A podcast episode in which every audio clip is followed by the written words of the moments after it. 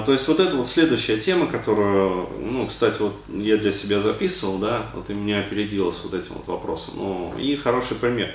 А, существует жизненный конструкт вот у таких, опять-таки, людей вот а, с интегрированной жалостью, а, который звучит следующим образом. Быть унылым выгодно, хотя и тяжело.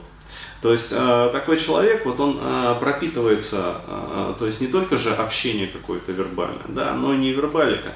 То есть я более чем уверен, если посмотреть вот на выражение лица, которое стандартно вот присутствует, да, на лице этой девочки, вот, то есть там это все будет прописано уже. То есть э, складывается уже определенная мимика, складывается определенный типаж лица, э, складывается, формируется определенная, там, я не знаю, да вообще все, то есть осанка, короче говоря, там, посадка головы, жестикуляция, привычки какие-то, то есть все, все ориентировано вот на это. То есть такой человек, он получает вот все свои выгоды, реализуя вот этот вот конструкт жалости то есть через жалость.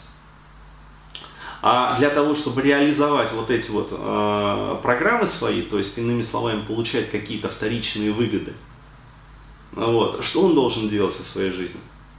Он должен не давать себе расти и развиваться. Ну, то есть, проще говоря, э, цветочек должен быть постоянно чахлым.